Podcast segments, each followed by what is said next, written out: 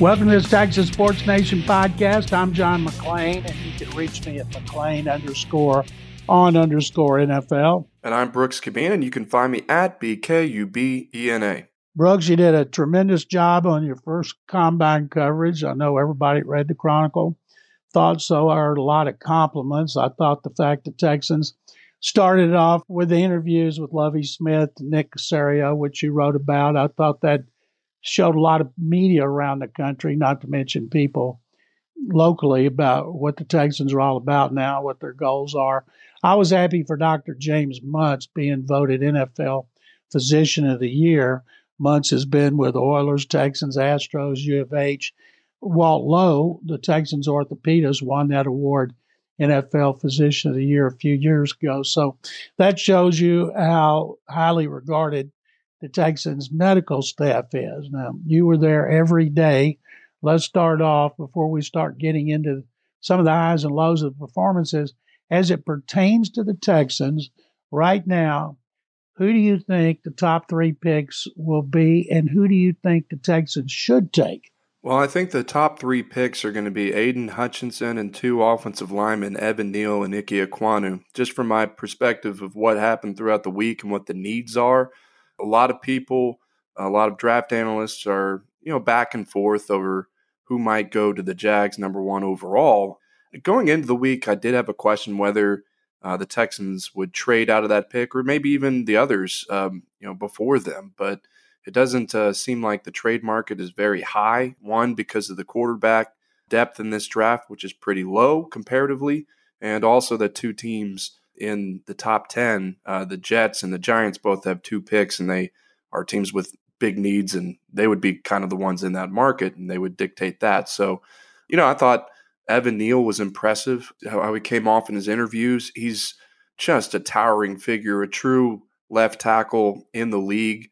Um, a lot of teams would, uh, with needs there, might go ahead and go for that. And um, he's got flexibility like Ike Ekwonu did, who's been surging recently in weeks. We talked about it before I went out there, and the way that he came across in interviews, they both showed their knowledge of the game, and I'm sure that carried through in the interviews that they had with various teams. With Aidan Hutchinson, I mean, he's been dominant ever since the season began collegiately, and his stock has never dropped. So, going back to the trade market value, I, I, think the Texans will end up just picking best person available at that point, and um, maybe Kyle Hamilton slips into that just based on need. Um, we'll see as the pro days go by, and maybe even Derek Stingley if he does well in pro day. He wasn't there, didn't work out because of his foot injury, but if I were to give the three, those would be the ones that I would pick. The Texans, of course, we've we've beat this dead horse up one side, down the other about how they had the most pathetic running game in the NFL, worst in franchise history.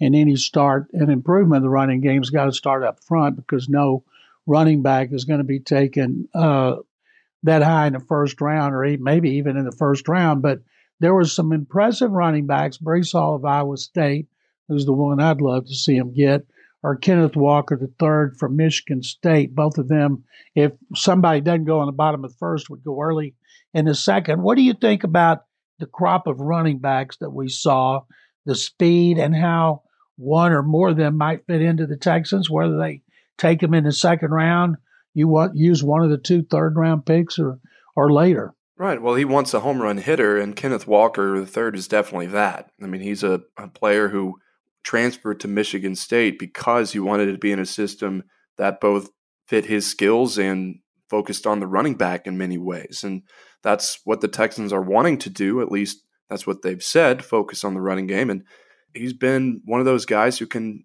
take the top off of a defense running the ball. And he gets a lot of yards after the after contact, which is what the Texans struggled at last year. And depending on how the offensive line is restocked into next year, they're probably going to be hit pretty early off the line of scrimmage again this year. So Walker fits that. He's he's strong. He's he improved as a pass catcher out of the backfield too. He feels like an all around back they can build around, and they need that kind of running back. They've already re-signed Rex Burkhead, who eh, you know did did pretty well towards the end of the year as as far as um, you know being an all around back with pass catching and such, and he can be better in a role where the other person's taking the majority of the snaps and Um, that's what I see Kenneth Walker doing if the Texans were to take him. I mean, other guys showed that too. Breece Hall was a, was a powerful back. Uh, even Zamir White himself was in there. If they don't pick any of these running backs in the second round or third round, they're not going to be available. You know, other teams are going to go ahead and go for those guys just because they're the best available at that time. But um, if the Texans were picking, say, third, fourth, maybe even fifth round, there's a player from LSU, uh, Ty Davis Price, who uh, he was in several different schemes with the LSU offense, but um, he was one of those guys who was good running the ball and um, you know getting yards after contact and and the way that they were spreading the ball out. He was one of those players who would split out as a receiver and be a pass catcher as well. So in the later rounds, maybe a guy like that. If you're looking for the most impressive guy, I thought it was Kenneth Walker. One of the stories you did from Indianapolis was on Oregon defensive end Kayvon Thibodeaux, who was the second best, second highest rated edge rusher behind uh, Aidan Hutchinson, who won't go any lower than Detroit with his second overall pick. But in, in your story with Thibodeaux, I'm curious, what are your were your impressions of him, especially considering the chip on his shoulder from people saying he didn't put out on every play? Well, see, the first thing about that is, I mean, he was very intentional in the way that he was talking to the press about the fact that he loved the game and how much he was going to put into it. And it seems like every year there's a player who's getting, you know, from draft analysts talking to team sources that, you know, they don't care about the game and then they slip from the top pick down and I just I just I just didn't get a sense from watching any of what Kayvon Thibodeaux did on film and um, you know getting a chance to talk to him that there was much to that. Obviously, I'm not talking to the same people the others are. Maybe they know something I don't, but um, you know he he was very intentional about what he was going to bring to a team. And I mean, this the, his his size and his testing, and he he worked out in everything. He even did bench, and he said he was questionable to do that. So, um, you know, it was it was uh, it was impressive, and like he has throughout his career. I mean, even last year, um, he was dealing with some injuries. You know, he he was dealing.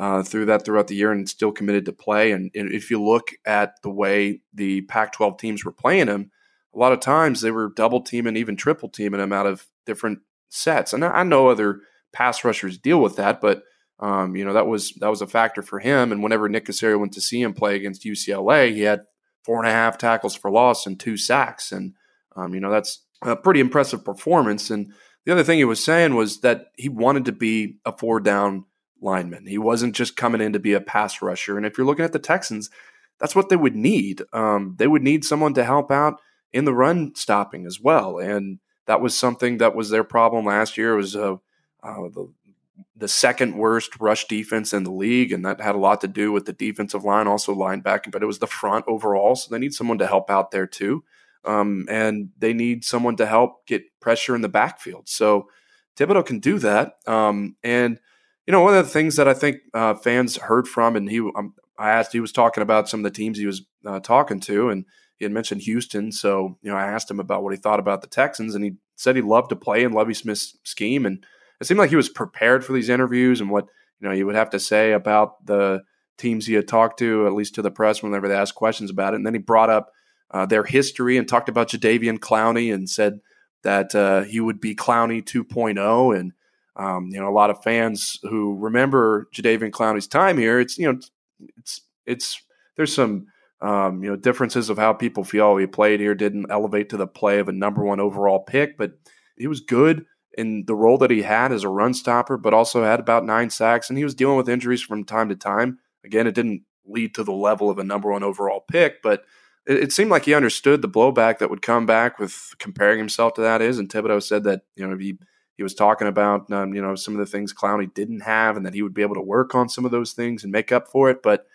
uh, it seemed like he was trying to do too much in those interviews. And I think that comes out of a place of trying to prove himself after facing a lot of the criticisms he's had from a lot of the draft analysts that have dropped him in their rankings and maybe even some of the teams he's talked to. But I mean, for a certain extent, like teams would be just fine with Kayvon Thibodeaux 1.0. I mean, he just needs to do what he's capable of. I mean, he's got the size and the ability, and he's clearly very bright in the way that he goes along about the, his preparation. He did lots of film study and, and, and what he talked about in his interview. So he just needs to show that he can go 100% just like others are saying that he can. So like there's there's some fair and unfair criticism that he had to face and um, I you know from talking to him it seemed like he was prepared for it and um, we'll see how it ends up going in the NFL draft if it gets to that point because um, you know the pro days are going to say another thing and you know it's anybody's guess right now everybody's putting out their mock drafts and how things will go Evan Neal goes number one or Aidan Hutchinson goes number one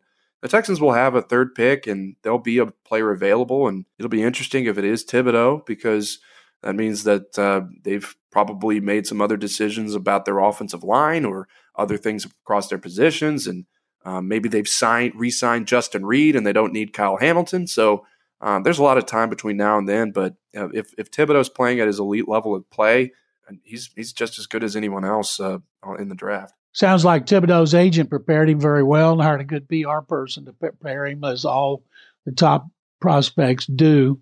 Uh, you mentioned Kyle Hamilton. Lovie Smith's the head coach. He knows how bad the running game needs to be improved, but he's a defensive coach. And he coached a safety like uh, John Lynch, who's in the Hall of Fame. Aeneas Williams, who made the shift from corner to safety late in his career. Charles Tillman, Rondé Barber, so he's coached some great defensive backs. No safety's ever been taken first overall. The highest was Eric Turner, taken by the Browns and Bill Belichick in 1991. And so I can't decide if Kyle Hamilton, who is the highest rated player on a lot of draft boards, would go to the Texans before a pass rusher or an offensive lineman. I watched him work out on uh, the NFL Network and they were oohing and ahhing about him. What did you come away from Indianapolis with about Kyle Hamilton, who's 6'4 and 220? Well, let's start there. That frame is just so impressive for that position. And it's interesting because of Lovie Smith and his history in the defense. You know, you think of one of the best defenders he ever had uh, was Brian Urlacher. Coming out of college, he had played safety, he had played different positions in college before he moved to linebacker in that system. And if if Lovie Smith wants to have a versatile player who can move around, range, go down to the line of scrimmage, blitz, drop back into pass coverage, and just be that hybrid defender that is so essential in today's game, Kyle Hamilton fits that bill. I mean, if you think about what if like Brian Urlacher were drafted in today's game, would he be playing middle linebacker in a four three? In the cover two system that they were running, he was doing a lot of straight back dropbacks into the middle of the field. I mean, he had speed and he could range.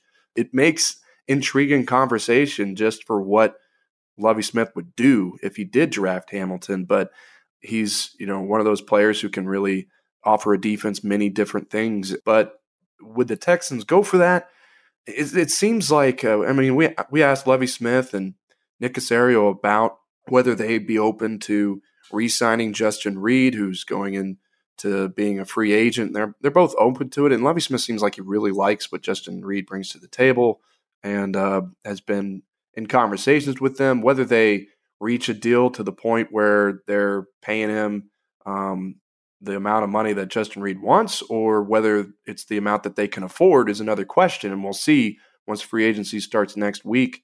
What, whatever direction that goes, I think that would dictate a little bit ultimately whether they pick Hamilton, but I mean, it just opens up your creativity uh, to wonder what Lovie would do with him in that system, and the and w- with all the needs that the defense has right now, he could fill a lot of things and be one of those foundational pieces that uh, they they mold around. Um, you think of the Tyrann Mathieu, the way that he played with the Texans, and how he's playing with the Chiefs. Um, everybody's kind of searching for that kind of player, and you you would you would have one early on, and it looks like he offers a lot of different things. Brooks, we all know it's not a big impressive crop of quarterbacks. Uh, everybody was there, I think, except Matt Corral from Ole Miss, who's still trying to get the ankle injury suffered against Baylor the Sugar Bowl healed. But the buzz about quarterbacks, where do you stand coming out of the combine compared to where you were going in? Do you see any of them being drafted higher than had been projected? And did one of them stand out to you?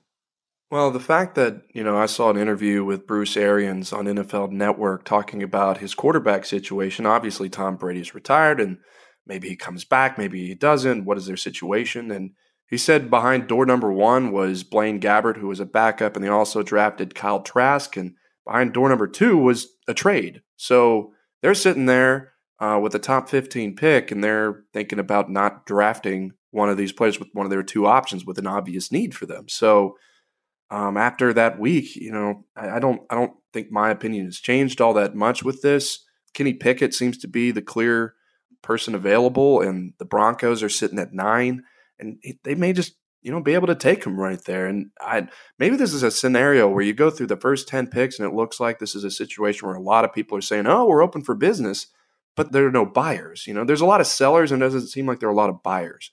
If you look at the Texans and their situation at number three, uh, we did a dive into that last week. You can still find that on HoustonChronicle.com. It would demand, I think, a, a too much in return when, say, the Broncos, if they need to trade beyond the Panthers, who are sitting at six and also need a quarterback.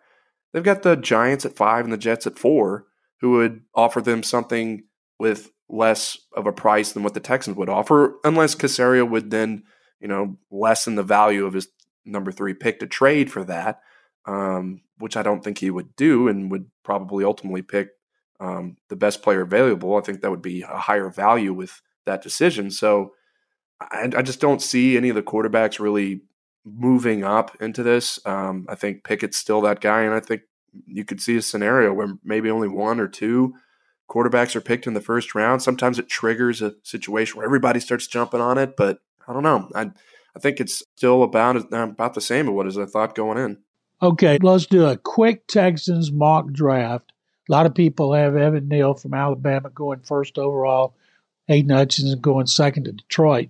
And I wonder what people will have Detroit doing if indeed uh, Jacksonville takes Aidan Hutchinson to play him opposite Josh Allen to give him a very dangerous pass rush. But say Neal and Hutchinson are off the board. Nick Caserio does not trade out at three. It seems the three primary prospects would be Ike Ekwonu, Kayvon Thibodeaux, or Kyle Hamilton.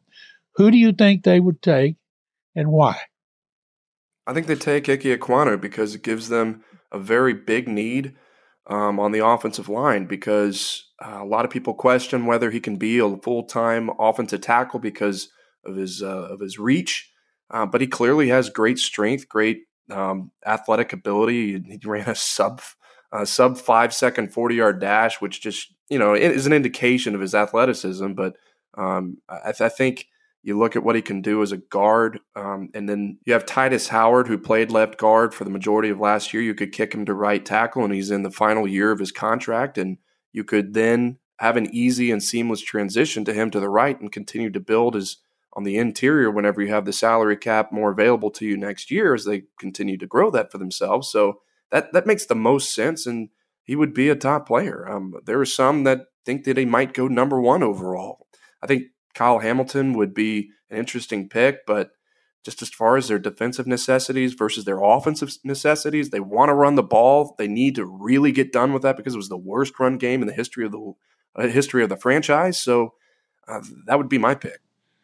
I hope you're right because if they do not target improving this running game early in the draft, then they all should be fired. Now, I'm John McClain. You can reach me at McClain underscore on underscore NFL. And I'm Brooks Kubena, and you can find me at BKUBENA. Brooks, great job at the combine. Great job as always. I want to thank everybody for listening to our podcast, reading our stories, and watching our TV shows. Channel 2 on Sunday nights and AT&T